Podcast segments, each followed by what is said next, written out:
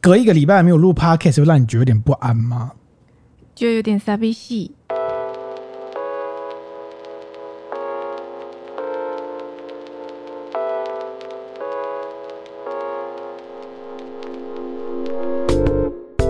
和你一起分享最美好的品饮时光，这里是喝吧葡萄酒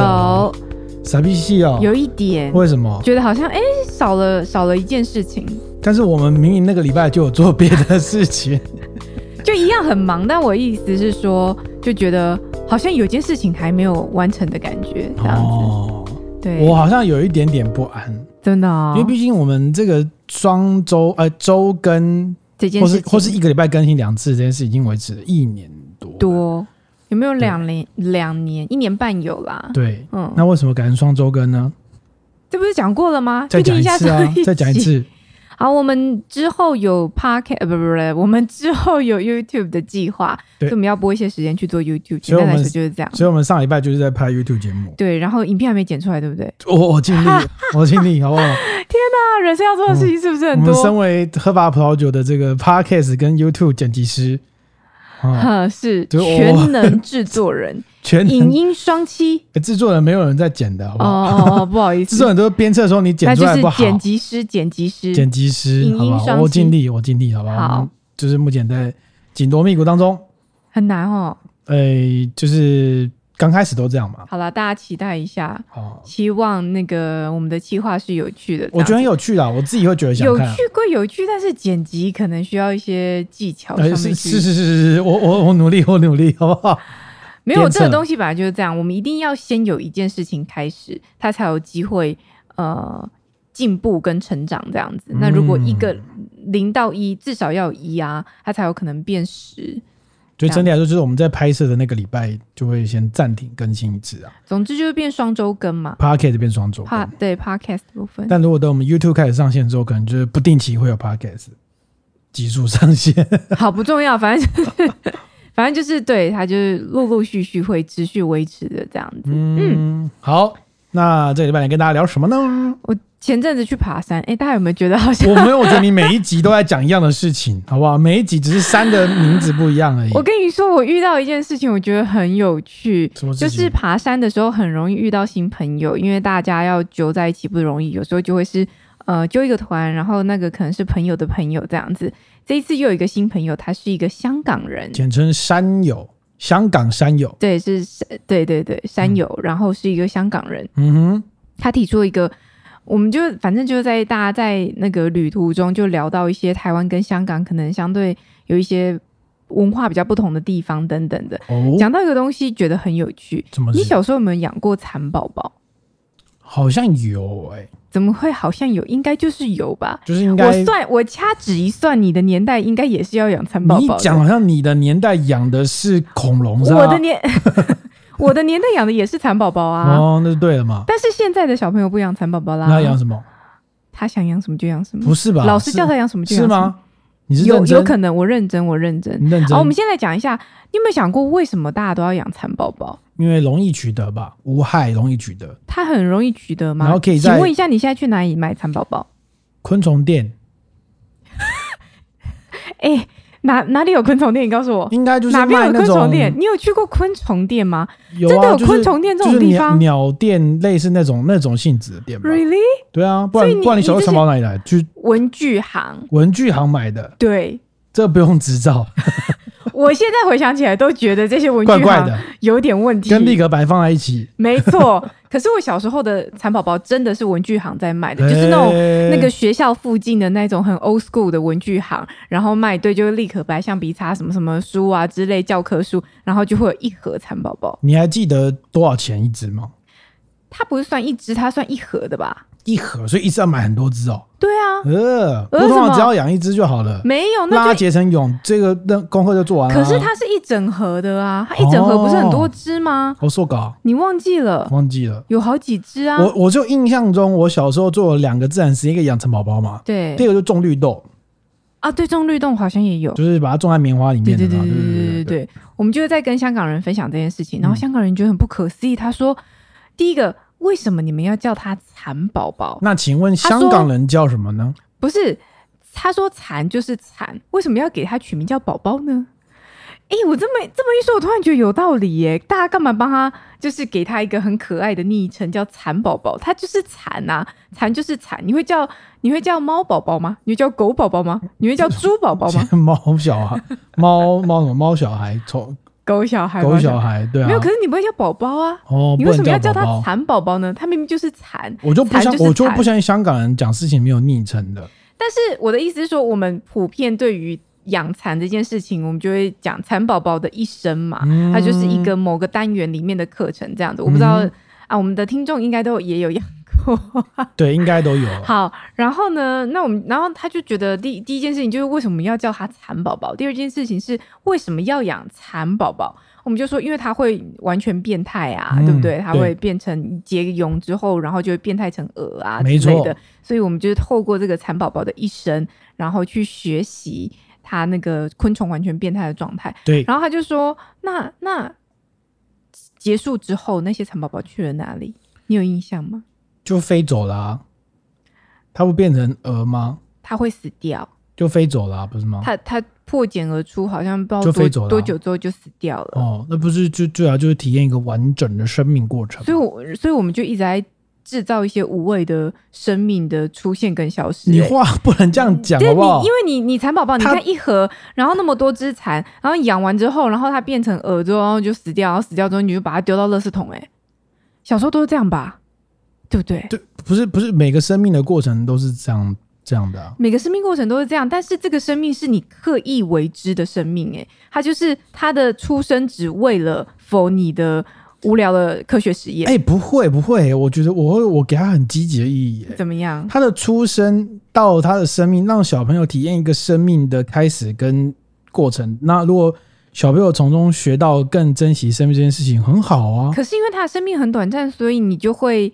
一直制造很多新的生命的短暂出不现是跟。我造成的，对，但我意思是说，你就会有 很我没多有新把他掐死，好不好？你就会很多新的生命出现跟死亡这件事情，就是他又不是你，你想嘛，我们可能一个年级几个班，几个班有几个学生，然后算起来全台湾有多少人在养蚕宝宝啊？那那蚕宝宝就是大量被产制，然后出来，然后就死掉这样子。这是你不觉得香港人的想法，你不觉得不是，这是我我的想法我。我我不我不这么认为的，因为我觉得我觉得好像就是生命教育这件事情，好像从这但个为什么过一程定要当中蚕宝宝？因为它容易取得跟复制嘛。它如没有果如果今天如果今天这个课是养一只狗，那你问题就大了，因为那个学习结束，你可能作业都还没办法但是交。但是我们一定要养蚕宝宝嘛？我们可不可以就是透过欣赏蚕宝宝的影片就好了？我们为什可么要能自己嗯去可能没有养啊办它？法。但你养完之后，你有认知到什么事情吗？有啊，什就么？原来哦，昆虫是这样子啊，那你看影片也可以知道啊，你一不定一要。样啊，实际参与过程还不，因为那个也那个过程大概要十几天吧。我可记是得你那个学习就是透过很多的生命去堆叠出你的学习耶、但你没有虐待它啊，你没有说我都不给你产商业吃，嗯，让你饿爆也没有也嘛。有可能，因为有些小朋友就把它拿来玩来玩去，然后小蚕宝宝就死掉那了。老师要教啊，老师就说：“哎，你作业要拍回来。”然后哎，我们你小朋友哎，蚕宝宝身体不健康，你要怎么喂它哦？那你还记得蚕宝宝？我现在以下要讲稍微血腥一点的部分哈、嗯你还记得蚕宝宝的血是什么颜色的吗？我没有把它弄成流血，所以我不知道它，很容易流血啊！哦我不知，道哎、忘记了。它的血还是绿色的。哦，受稿，然后蚕宝宝就是你要喂它吃桑叶嘛，对然后那个它因为那个通常跟大家解释一下，就是它的它的那个教具，它就会是一个纸盒，我印象中是这样。我好像是一个，我好像是哎、一个有些人是透明对对对的对对塑对胶对盒对对对，但我印象中是纸盒，不知道为什么，还是我纸盒买回来之后会放塑胶盒，我有点忘记了。嗯然后呢，那我们就会放很多桑叶在里面，因为要给蚕宝宝吃嘛。嗯嗯，然后我们同行友人，我接下来分享一下稍微比较可怕的部分。嗯 我们同行友人就那天在爬山的时候，过程有人讲到说，他小时候养蚕宝宝的时候，因为蚕宝宝它的那个呃它的脚是吸盘状的，然后它会吸附在那个桑叶上面，就是嗯或是盒子上面等等的。嗯然后他只是想要帮蚕宝宝换，可能换桑叶或什么，把它稍微拉起来，就他腿就断了，哎、他的吸盘就吸在那个桑叶，还是吸在那个那个内核上面这样子，嗯然后他就吓死。嗯哎、小朋友很很害怕吧？我我记得我小时候养蚕宝宝就处于一个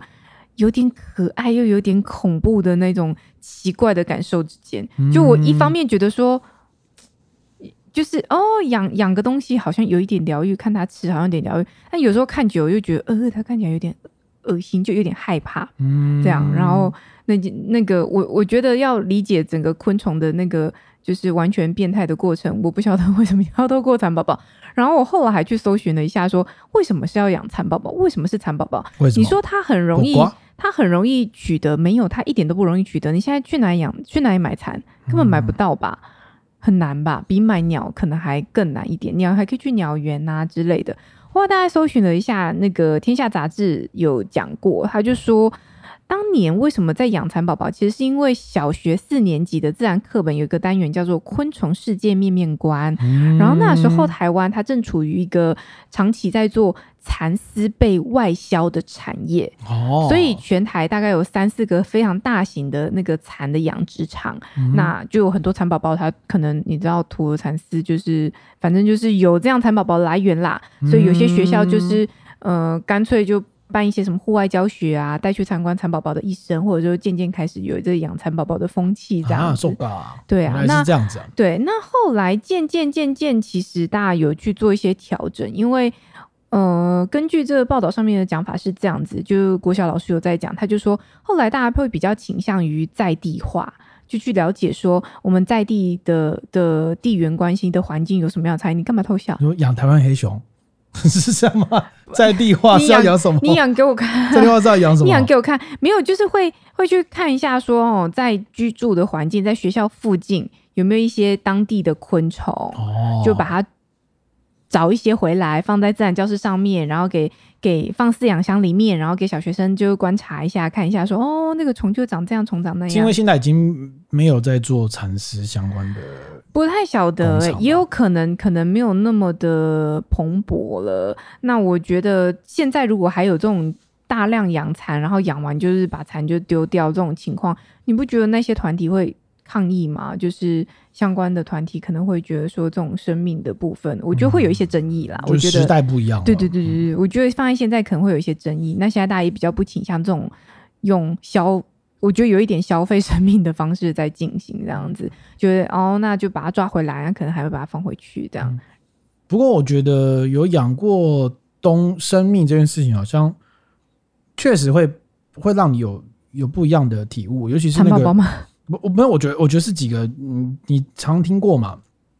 如果宠物你帮它取名字，对，那代表你对它有感情，你就会有一一就是会有归属感。嗯，好，蚕宝宝你不会有嘛？理论上不会取名我字，我我不确定，你有帮它取名字吗？但是一般养猫养狗的话都会取，一定会取，养老鼠应该也会取。哎、对，就是天竺鼠一号 之类的 哦。但是你体验它，呃，不是体验它，就是你跟它一起相处，然后付出感情，然后到它生命结束的时候，你会难过，你会哭，然后可能我都会对你的对生命这件事情会有不一样的体认啊。我我我认为是有这样积极的意我义、啊。我认为我你你讲的部分，我觉得有道理。那你讲的那一块，我觉得比较局限在于养宠物这件事情。但养草养蚕宝宝本身，它好像跟养宠物的那种状态，我觉得有一点不一因样为。时间比较短嘛，时间比较短，然后你好像，我觉得人还是，毕竟大部分的人宠物其实都养的都是哺乳类嘛，就是人类对于跟自己比较接近的物种这件事情，我觉得它的那个共鸣度还是比较高的。你去养一个昆虫，当然也有人把昆虫当宠物，但是相对来说，大部分人可能对昆虫的那种共感的感觉，或者就会比较低一些些啦。嗯那个对于呃，你去感受一个生命，你怎么样去呃照顾它，然后到它最后可能会离开，然后理解这个生命的这个这个过程这件事情，我觉得在蚕宝宝这件事情，可能实现的相对短一些些啦。你是不是没养过宠物？哎、我小时候有，只是我一点印象都没有。我妈说我小时候我们家有养狗，哦，然后还有照片，叫什么名字的照片我我怎么知道？我就说我一点印象都没有啊，我根本没有印象有这只狗啊，哎是不是 P 上去的？还是其实你跟它是同类，你都两个都也是妈妈把你当宠物在 养，所以你对同类没有印象。还有照片为证，你知道吗？哦但我真的一是什么点什么印犬象种？我不知道哎、因为那是哦嗯照片我好像只有看过一两次，博美吗、之类，大概就那种小型犬。哦对，回去回去问我妈。我们家养过非常多宠物，因嗯，为我爸是一个蛮爱养宠物的人，嗯我们家养过金鱼、嗯，乌龟，哎、鱼我们家也养过，嗯、然后画眉鸟，嗯，很多画眉 鸟，很多画面，然后很多只狗，但是是不同代的，不是一起出现的，啊啊，是一只啊。一只一只一只一只。你们这是样不子是你是不是有说过你都帮帮他取同一个名字？哦我我们家最常取的狗的名字就是，我觉得其实狗应该也可以来办一个调查，说你最想帮你家的狗取什么名字？我觉得每个世代取的名字应该不一样。哼，怎么像我们说家，的狗最常出现两个名字，一个是小乖，嗯第二个是小虎，嗯这两个最常出现。嗯嗯嗯，然后小小乖会有很多代小乖，那每因为一有个以都日叫本人讲法就是第一代目、二代目小乖、 三代目小乖，而且这些小乖还不同的犬种哦，它不是都同一个种类都叫都叫小，不是，但是可能一代小乖是牧羊犬，二代小乖是贵宾那狗你，们都叫他小乖。对， 我不知道为什么，我有时候不太懂这个这个这个，就一代目、二代目嘛，你可以这样理解，然后都有不但同是的它明明就是不同只狗，但是都同样的名字。也就是说，小乖一号、小乖二号、小乖三可能那号，，个年代语言比较缺乏，或是可能代表一种投射 是吗？你希望这只狗是乖的。哦这样子然后呃，新港金鱼啊，金鱼基本上就是大鱼缸嘛，然后那种嘖红色，你知道吗？嗯，啊然后然后后来发现金鱼会受伤，原因是因为乌龟会攻击它，哦，跟乌龟养在一起，，对，然后所以乌龟就被移移移开了，这样子，嗯乌龟攻击性很强。哦，嗯那鸟呢？鸟画眉鸟，它是要在那个，它要让它怎么，就是让它感受不到外面的阳光，哈，它才会叫。哦，你还真的记啊得我们在有一集的 podcast 讲过这个故事吗？画眉鸟吗？不是，就是把公鸡遮住，啊，还记得吗江迪，吉祥底嘛，对啊对不对？对啊吉祥底的故事，对他们就是把公鸡遮住，让它分不清楚白天黑夜，对，然后把它那个罩子把它打开之后，它就开始一直叫，一直叫，这是真的。因为画眉鸟也是这样子，哦，所以平常它挂在白，天的时候就要把它遮住，哦，就让它搞不清楚这个。可是这样它生理时钟不会混乱吗？我我不确定，因为我没有访问过他们，不晓得。 他们就一排这样子，然后我爸很爱养，然后还要到山上去遛鸟这样子。然然后再来就是狗。那我们家我有印象养过第一只狗，就是一代目小乖，是一只牧羊犬，嗯是毛很长那种哦嗯嗯，嗯然后会掉毛。然后那只嗯狗蛮乖的这样子。嗯然后以前对狗狗最大的印象就是，狗狗它蛮聪明的，就是它知道主人回来它就会叫，比如它牧会羊犬它会很聪听到明啊嗯摩托车的声音、嗯特定摩托车的声音，嗯或者是呃特定的电铃声，嗯它就会有一直叫，会吠。会会叫然后这狗后来是送人，嗯为什么送人啊？我忘记为什么送的，反正就送人。哦。哦然后后来的呃，有一只比较在我们家带比较长的二代目的小乖，是一只博美跟贵宾的混种。嗯你也想想看，它长成贵宾的体型，嗯，哎然后贵宾的体型，贵宾跟博美都是小型但是犬啦。博美的毛毛的样子，哦，然后但是是白色这样子。好然后它只是好好它从它刚出生的时候就来我们家这样子，嗯然后一直到到它最后年纪大了，然后就是过世了，嗯都是很长一段时间这样哎子。，你都记得哦？那时候你年纪多大？啊哦，他是他死掉的时候，我已经大人了，我那时候在当兵。哦，对啊，那你就可以体会到说，狗狗其实蛮可怜的啦。就以以像我们家来说，要照顾人很多。年纪渐长说，这个大家没有什么时间嘛，哦对你们从念书时期到出社会，然后他照顾慢慢变少了，嗯，然后你知道很可怜，就是每天吃三餐到每天吃罐头一餐，哦，真的吗？嗯，对，然后嗯可能会一些病啊，大家去看啊，或干嘛的。嗯，哦然后后来就是因为心脏啦，心脏问题。题，不过我觉得那个那时候狗狗很有趣，就是那个狗狗生命力真的很强哎、就是你你可能觉得说，哎、天天给它吃一餐，好像虐待它或干嘛之类的。嗯其实我们家小猫小狗寿命蛮长的，嗯，大概有到十几年哦、嗯嗯，反正是我朋友家养了一只小型狗，好像养了五年就有什么尿毒症死掉，嗯就是太吃太好， 就是肾脏出问题，然后就挂掉了，对不对？ ，OK，嗯对，，然后这个小狗很有趣，就是中途呢，你知道我妈是一个不太喜欢狗的人，好因为她觉得狗很麻烦。嗯那还好养，哦但是不有他一要次，养但的有一次，嗯嗯他出去外面买菜，跟我爸去买菜，嗯买菜回来的时候，他就带一只狗回来，嗯，为什么？很罕见，对不对？对然后这狗跟跟我们家那个小乖狗长得很像，嗯就白色的毛很像。嗯嗯嗯为什么？我妈说她去市场，然后那只狗呢就一直跟着她的摩托车，哦， 어.然后我妈好像看到就狗狗好像嗯嗯很可怜，嗯嗯就把它带上车，那狗狗都不叫哦。嗯好，这就是家犬跟野犬的差别出来了。我们家那个小乖呢，因为它就是一个家犬，对很少出门，对，所以他只要一出门就完全不受控，就觉得哦，外面好精彩哦，就一直拉着你，完全不受控。你叫他就不理你，啊他就一直天哪拉着你是走，哦拉着你走这样子。啊但那只野犬呢，厉害了，怎你样？出去外面你不用绳子，它会跟着你走，嘿，完全没有它跟你走哦。嘿，对，好像蛮疗愈的，对不对啊？但反过来来呢，当然在家里面就另外一件事了。怎么样？我们家呢小乖呢，基本上呢，你只要做出要揍它，比如说乱尿尿，那人家揍它，它就会很乖，对，不敢回，不敢顶嘴啦，对对，然后就装可怜这样子。嗯哼哼野野犬就不一样了，怎么样？你要揍它，它就凶你，哦，它会很凶的凶你，哦，就是那种狮吼像呃凶你哦，嗯，完全不一样哦。防御的本能，然后，然后我妈甚至最后发现，她好像会把我们家的那个家犬带坏，就是 一一起开始叛逆，你知道吗？对，然后后来好像就养一个礼拜，就决定就不养嗯了，嘿，是就把它放回原本的市场， 放回很始乱终弃，有没有？ OK，对啊，那个是哦那个很有趣哈，对不对？嗯，然后还对有还有养过这个另外一代就是叫小虎，嗯它是一只秋田犬，嗯，很雄壮的犬，会把我扑倒呢。我小时候印象深刻是，哦哦哦哦我国小带它出去那个遛遛它的时候，我是被它拖着跑的，哦，不是拖 아,不是人拖着跑哦，是人拖在地上被它拉着走。太夸张了吧，你有看过雪橇吗？大概就是我是那个车子，太然后夸被张哦拉走，太夸张，这样你受伤吧？受，伤啊。那因为它很哇很有力气，哇塞对对，对，嗯但是因为就是因为它有力气，后来就一去不回来了，就跑走就了，跑走。了。对对对，哎，那还真养很多哎，对啊，还有养过鹦鹉，天啊，你们还你们家也是蛮有力动物园气？嘛，动物园就是就是前后阳台都是动物这样子。这怎么会有这么多力气因去为养嗯我动物？爸就喜欢是养啊，对啊，嗯他觉得很疗愈吧。哦，所以我觉得得那个你呃，但所以你这样讲起来，呃，完整经历过金鱼不算了啊，完整经过生命历程，大概就是我家那只鹦鹉，嗯就是会学人说话的鹦鹉，嗯跟那个二代目小乖，完整经历过那个生命历程，嗯我觉得那个是会不一样啊，就你会对嗯生命会有不一层，会有另一层的想法下。个提问一下，那我我对于养养狗，因为我基本上算是没有经验啦，养宠物，而且很好奇，就像之前伯恩他就讲过，他就说，嗯他如果养了一只狗，这只狗死掉之后，他没有办法再养下一只，因为他觉得那就是，哦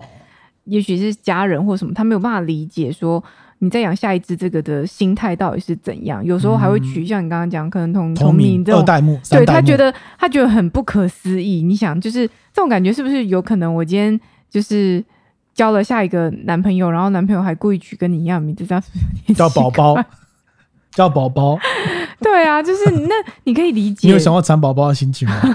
他每一任都被叫蚕宝蚕宝，宝宝，都被叫宝宝他。就没有名字啊哦，对啊，我觉得是，我觉得是一种目，嗯，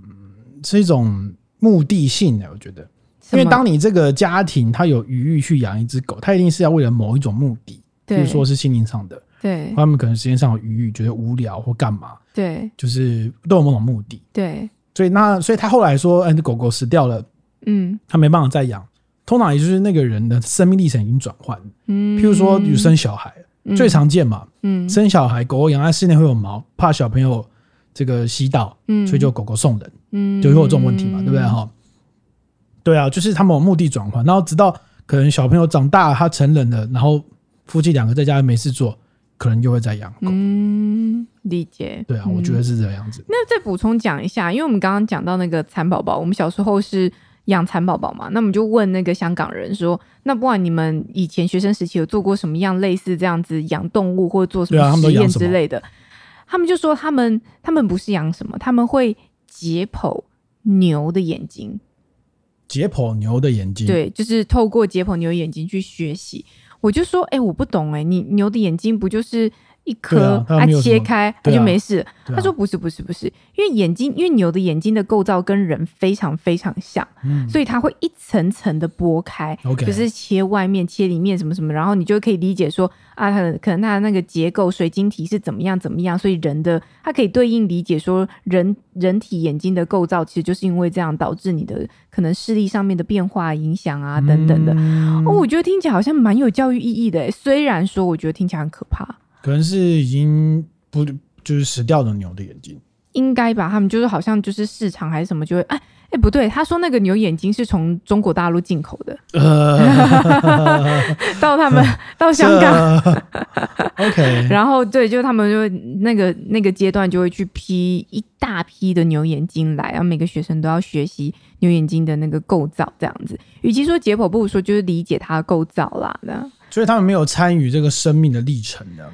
可能是用别的方式去学习吧，但就是他们没有养蚕宝宝这个东西，没有养养一个什么昆虫，养到它整个生命历程结束，没有好像没有这样的经验，这样嗯子。对，觉得蛮蛮有趣的，就不一样的文化这样。嗯，嗯，OK，好，你想分享的是这个，对，好，那第一个部分我也想分享的，什么部分？这个什么什么东西？就在闲聊一下，这个我们今天看到一个新闻，嘿，就说这个基隆有一间麦当劳要关门哦，，对啊，我跟你讲，这个麦当劳对基隆人来说是非常特别的，为什？么？身为基隆人，第一个，那个那个基隆在那一家麦当劳在基隆，我们叫爱山路嘛，呃嗯，因为基隆的路那就你是没有？嗯基隆路就是中一、中二、中三、中四，人一、人二、人三、人四哦，I 一、I 二、I 三、I 四，这样子这，么无聊，哎就是忠孝仁爱，， 你们我好，们很你们很 i c OK，好， 忠孝仁爱、心意和平，这个台北也是这样取啊，忠孝仁爱信义和平没呃没有和平哦，没有平，哦，没有和跟平，应该是没有和跟平啊，对不对？哦嗯，然后因为呃，所以基隆的那个庙口夜市嗯就是在爱三路跟爱四路，嗯，所以你这样就知道，所以那条路其实是基隆比较重要的干道爱，三路跟爱四路对对，对那那一间麦当劳就在那里在爱三路口。啊？好、哈所以它在一个基隆最大的一个就是市中心，你容易看到它那个一个三角的地方，然后它是呃，它是一整栋嗯，独栋，三层楼，嗯三层楼哦，你知道吗？这个我今天跟我那个基隆的人在聊说，大家我说还还聊到一个小时候的记忆，就是说我们小时候很常在那边约聚会，嗯，嗯然后因为那附近有个公车转运站，所以对基隆人来说就是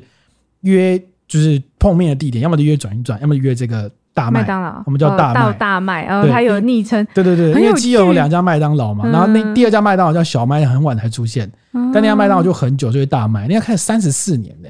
一九八八年开到现在。哦嗯麦当劳来台湾是一九八四年来的时候来来台湾的，嗯哼也就是说四年之后就在那边开了一家，嗯哼，而且那时候就是很多，像我小时候也在那边念过书，就大家就是你知道集体的记忆，青对对春对的回忆，对，就会在跟三楼啊王心凌一样，是大不概是？大概是那样，就是念书啊、干嘛之类的。然后，而且你知道麦当劳现在麦当劳都有游乐有那个小朋友游戏区有嘛，对不对？以前那个麦当劳是很大的游戏区，因为它有三层楼，然后它的游戏区我印象中应该是在某个调楼层，高没有呃，就某个楼层有一大块的地区就是给小朋友玩的地方。球池，对对对对对对。嗯然后小时候就觉得哇，好棒、啊！而且那个是可能我比较大才出现，就是我已经超龄无法去玩之后才出现，啊印象很深刻。然后，而且对基隆来说，我甚至以为麦当劳就应该长那样。嗯所以我后来就是到台北念书的时候，我觉得台北麦当劳为什么那么小间？后来才知道原来小间是正常的，嗯，对，像要三层楼麦当劳是很是很罕见的，比较少，是不是？很罕，见的吧？嗯。然后再来就是这个麦当劳的楼上呢，在我没有细考究，但它在某一个时期的屋顶是一个自由女神像，哦，就真的有个自由女神像在那边哦，好好特别哦，就是一个嗯非常那个年代的那种地标感很强。，嗯嗯嗯嗯嗯，所以今天就是传说他的麦当劳好像在五月二十九号的晚上八点，那你就也要熄灯你有没有去朝圣一下？我今天本来要去的话忘记对了啊，，对哦，然后所以就是就是这基隆人会掀起很多讨论，说今天已经生意已经好到爆了。嘿，那为什么要关啊？目前好像据媒体报道，好像都是说租约到期，作业到期自己定的，但是一般有人说是因为什么租金谈不拢，但麦当劳没有证实，只是说啊，我们整体运营规划啊、疫情啊、人力的考量，对，嗯所以就决定收起来。嘿，那这样，哎、我跟但你讲，这家店真的比台北人的敦南 IKEA 还要来着更有标志性，对基隆人来说啊啦，嗯，敦南 IKEA 其实很有就后来标又回来了嘛，，对 又回来了诈，骗的后来 IKEA，又回来了，对啊，啊，哦，台中好像没有诶、台中有这样子的吗？可能要印象不深城市够够够小啊，城市够小，对然后够久，对，因为大家其实会有各自的约定的麦当劳，对让不我们会有一个基隆很集体记忆的因麦为当基隆劳嗯很，小嘛，才一家麦当劳。真的，对，这家走了，现在基隆也只剩一家而已。真的假的？真的啊全基全隆基隆，全基隆只有一家麦当劳。全基隆，对啊，真的啊、基隆到底多小啊基？隆 很小，基隆才不到四十万人口而已啊、全基隆只有一家麦当对啊，劳，对啊，对啊，怎么可能？领口都不止一 家，对不对？基隆真的只有一家麦当劳，嘿，对，是基隆好像哦有，只有一家肯德基，对不对？哦，是啊，基隆还有一哦阵子没有星巴克，对对对有一有曾有一段时间没有星巴基克，隆后来慢慢哎，有，基隆有成品书局吗？现在没有，以前曾经有过，曾经有哦，就倒了啊，天哪，成品倒了，对啊，基隆的金石堂好像也倒了，金石堂很多都倒了啦。对对对对对对对哦，OK，好对，啦。啊，基隆没有所以百货公司啊，现在不是有了吗？那个那那个不算啊在基隆车站那不为什算么不算？我觉得百货公司它不哦至是少一要个像 shopping mall 吗？可是 shopping mall 如果都卖还是 Uniqlo，你觉得这种可以接受吗？不行吗？还是你觉得百货公司就是应该要像搜星狗光三月、这样才搜算吧狗哦，大是圆百、大圆百、广哦，三圆百，嗯嗯嗯啊，就就对啊，就那一些这对，样基隆没有，有这种。对啊，对嗯微风之类的。讲到百货公司呢，今天要跟大家分享另外一个新闻，我觉得很有趣，哦，好，就是呢，那个成品的老板，嗯，你最爱的成品呢、诶小妖曾经说过，他住的地方附近一定要有成品。理想啦，理想。哦我小时候也想住大安森林公园旁边呢。你现在有有成品，其实越来越厉害， 对，反正就是这个，就吴清有过世之后，现在接手的这个新的董事长是个女生嘛，对吴敏杰是我吗？忘记她名字， OK，就我忘了是女儿嘛，嗯，对，然后最近有个新闻，就是他在股东会上直接讲说，这个成品信义店呢，就是他们希望要跟原房东续约，嗯但原房东一直给他已读不回，嗯，然后这个约到二零二三年就要到底，他就说、那就来讲清楚，到底是要不要续约。他就直接在股东会上讲这个事情，啊，是哦，然对后对，房东喊话，房哦他不只对房东喊话，嗯他还把所有媒体找去，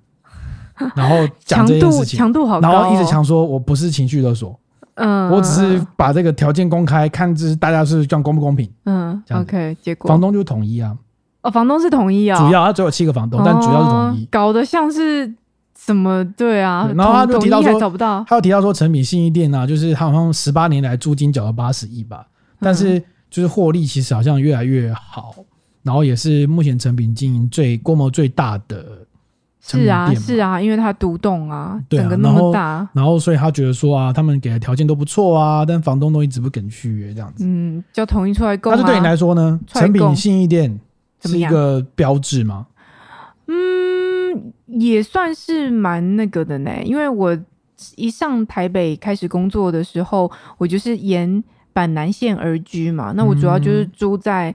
呃永春市府站那一带，一直都在那一带，所以我一直都，但晚上还有还有一些记忆，是不是三更半夜那种时候想看书，会跑去那个敦南店，就是后来熄灯的那个敦南店应该比较经典吧。敦南店是比较经典，但因为我不是老台北人啊，我是上北上之后工作，其实我还蛮常，我比较常去的应该还是信义店，哦，因为信义店的东西真的很多很比多，较，大，嗯，比较大，然后我就会假日就坐在那边一整天把书看完这样子，嗯，就是基本上真的是把它当图书馆，而且非常非常长，就是印象很深刻。然后上去几楼杂志，然后再往上绕，然后哪边，然后我要看的书在哪里，就哪个角小角落，然后就一直坐在那里。那很多很多的假日都这样子，嗯，那所以如果它不开，你会觉得可惜吗？我觉得好像。它只要，因为毕竟说真的，现在成品信义店对我而言真的太远了，嗯所以我的生活活圈已经不在那里，就相对来说影响比较不大。真的会到可惜，通常是这个品牌真的收了之后，我要去哪里看书，这样才会觉得还可有惜。其他的产品，对，有其他产品我觉得就 OK，我没有到这么夸张，因为这毕竟不是。我觉得很多人会对于某些呃店店家品牌或者是某些区域的那种记忆特别深刻，通常是在一个他可能呃可能童年时期或是辉煌的呃年轻岁月之类的。 嗯那我刚好都没有这，样子的经历，因为我的我的那个移动的轨迹都是啪啪啪啪一直跑来跑去跑来跑去嘛，我极少待在同一个地方一直打转数年，所以我比较不会有那种呃念旧到觉得哇好可惜哦消失了那种感觉，我一直以来都没有。嗯对， OK，我只是印象中成品信义、信义成品、成品信义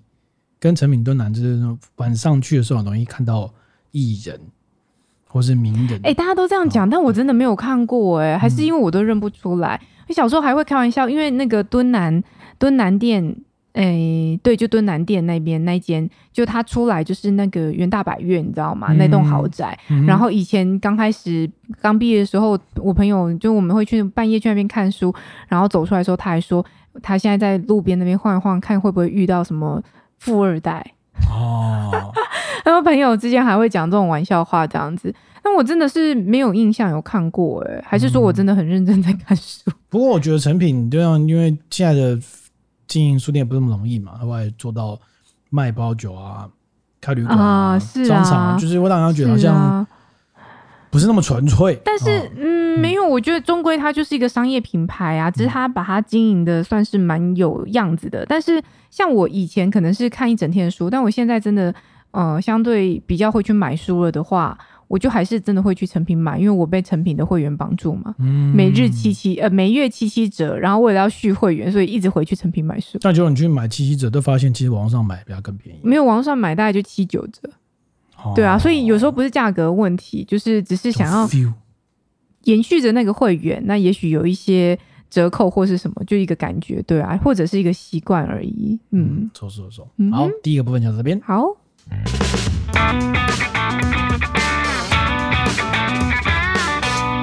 我有一个朋友，他很喜欢吃甜食，你那个朋友是我吗？不 是，他很喜欢吃甜食。嗯哦，但他吃甜食有一个坏习惯，嗯，不是，坏习惯，就一个习惯，嗯，就他喜欢独享，他哦不喜欢哦分哦给别人吃，哦，OK，所以他有一他觉得是觉得这样吃就是他独享，他有那个快乐嘛，独占的感觉。嗯嗯那有一次他跟我聊天，跟我聊一聊说，有一次他买一个甜点，嗯然后他在旁边就是吃吃得很开心，嗯然后女朋友就旁边说：“那我呢？” 然后他就回女朋友说：“你是咸的。嗯，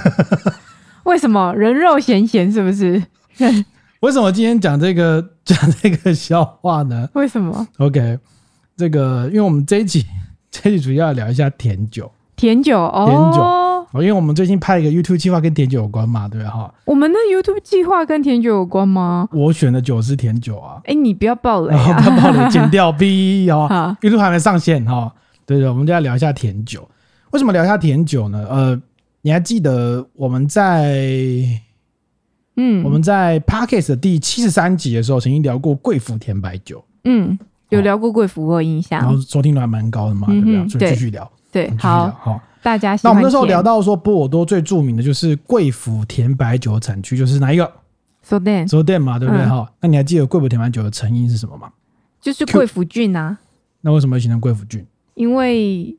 潮湿，然后早上是什么多雾潮湿，然后下午又有阳光晒干，然后一直反复这样循环。就是虐待三温暖， 对不对大概是这个概念哈。嗯所以贵妇酒要形成环境，要有这种温差造成的多雾，就像我们现在这个林口就很容易起雾，不赶快种一下吗这？种叫贵妇嘛，贵腐哎、那应该会烂掉 吧？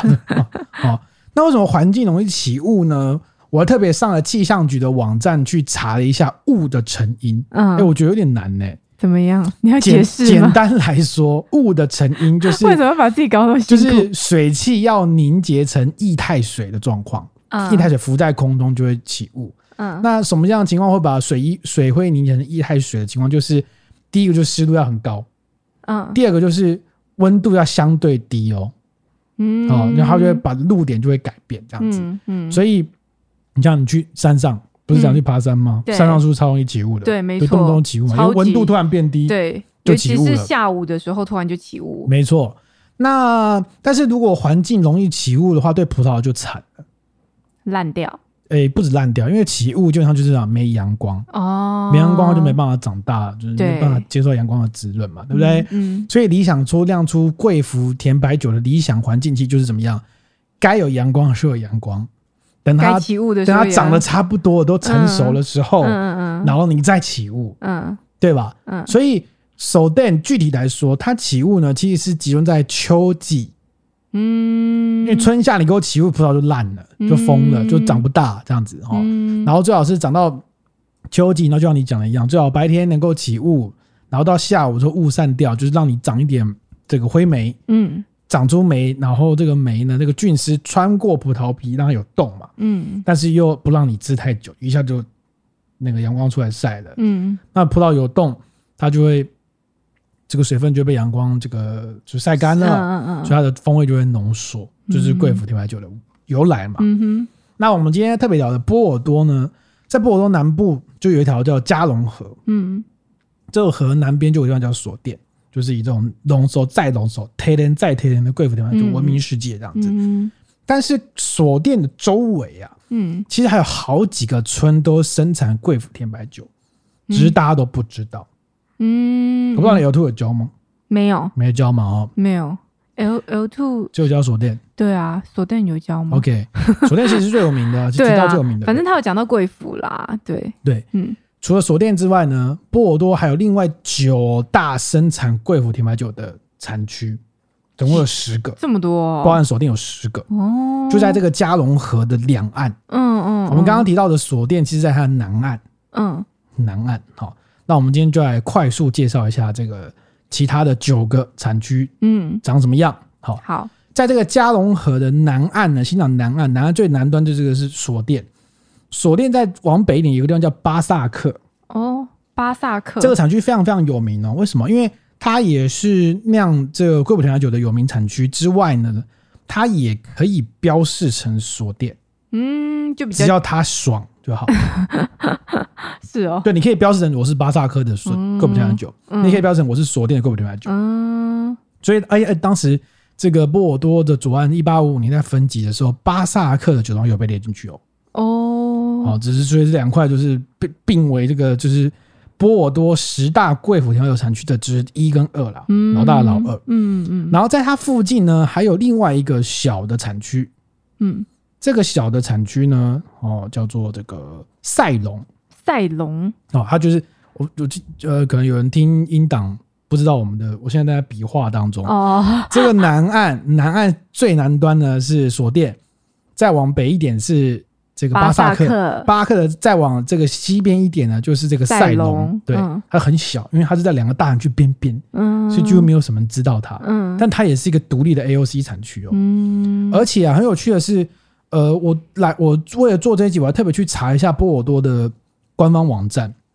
很有趣。它即便都是标贵腐甜白酒的产区，但他们我应该说擅长或者是他们著名的葡萄会有点不太一样。嗯是我们一哦，般知道贵葡萄酒是三个葡萄嘛，什么用不用？谁没用？我们要考 你啦，好我们要考你，不用担心啊。还 Miscadel 嘛，三个嘛，对不对哈？哦但是这个赛龙产区它主要是 semi 用为主。，嗯那很有趣，我还去研究一下说，因为它波尔多官网只标 semi 用，它其他都不用嘛。嗯其实是有，但比例很少，嗯所以我没有办法确认说它到底是 semi 用，可能要占比到一个程度才是符合他们产区的规范，不晓得。嗯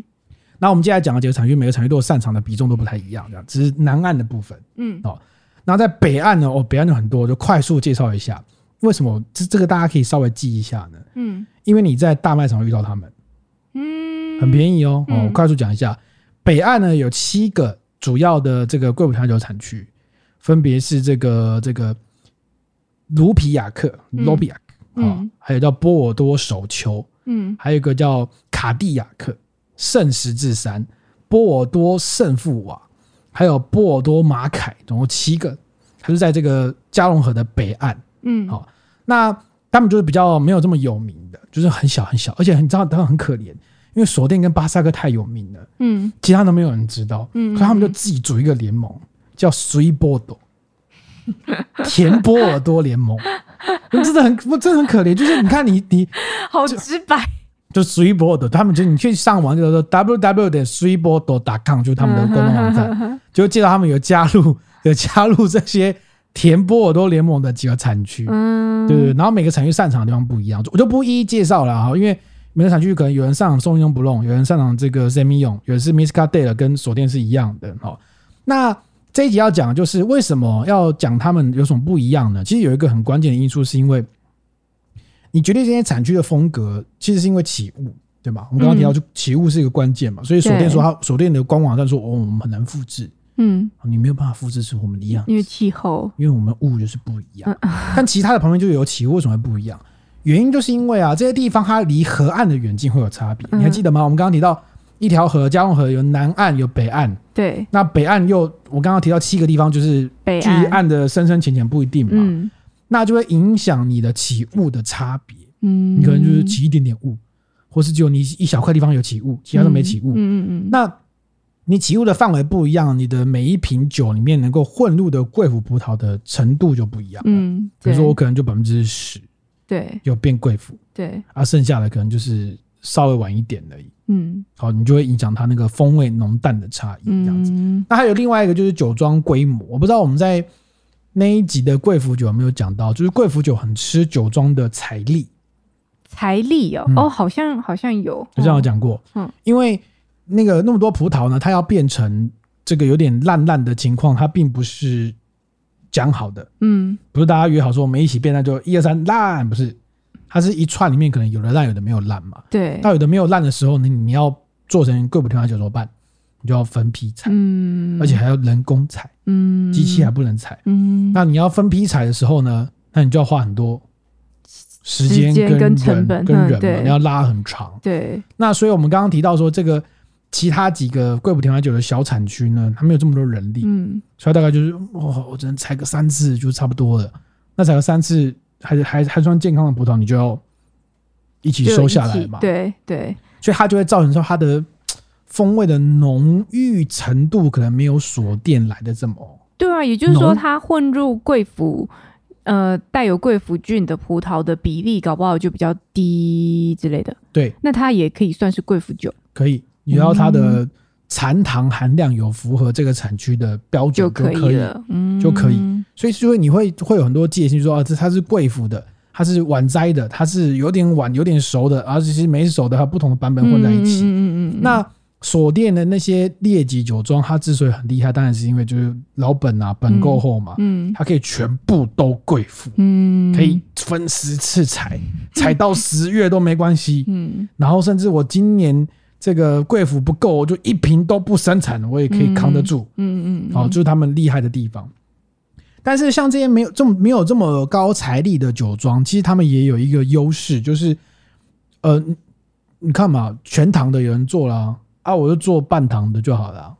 对我不用做这么浓郁的。对啊对啊，但是我又可以混入一些贵腐葡萄，所以它会带着一些贵腐葡萄比较不一样的味道，比如说我也有一点点凤梨干，嗯我也有一点芒果干，嗯我也有一点蜜饯感，只是我没有这么大的蜜饯，嗯嗯嗯微糖蜜饯可以吧？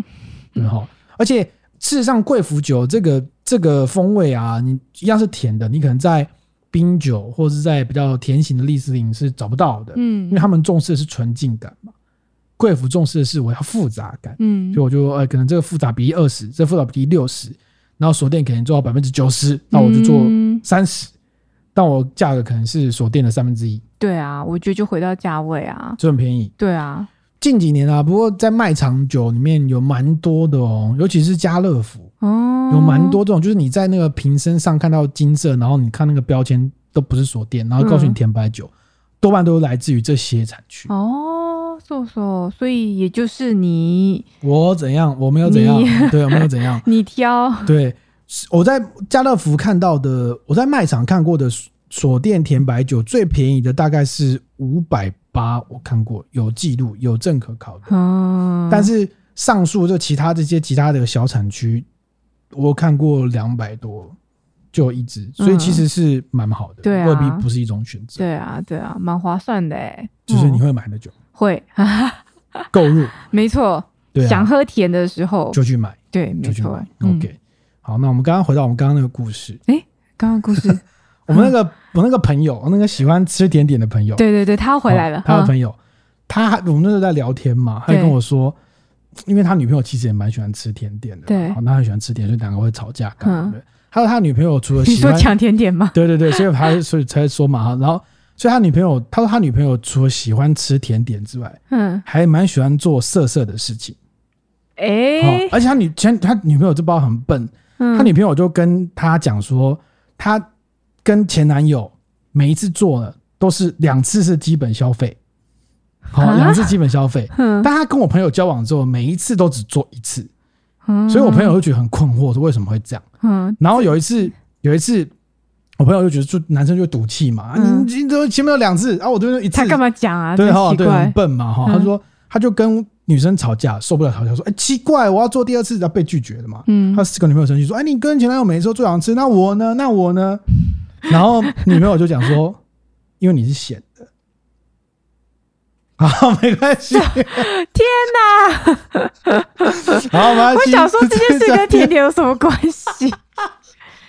人肉咸咸是不呃，没有是？的，听得懂就听得懂啊，好不好？哎、我铺这个梗铺很 久，是哦，很努力的在铺。辛苦 你 了。 OK，好，好哦那我们今天这集就到这边了。好哦，你现在收听的是哦，我们的新音乐呢？对，我们新的片尾呢，好，你现在收听的是喝吧跑酒 Podcast，他是郑宇。他是一直每一集都在爬山的小 妖。好，如果你喜欢我们的节目的话，欢迎你到我们的 Apple Podcast 里面给我五星好评，然后你也可以呃上我们的 Facebook 或 IG 或 YouTube 频道给我们留一些留言啦，来一些批评指教啦，嗯或者你可以写信给我们，我们的 mail 是 tipsy with me t i p s y w i t h m e at gmail dot com，、嗯然后写信给我们分享更多跟葡萄酒相关的讯息，那我们就下次下见了，次见见了，拜拜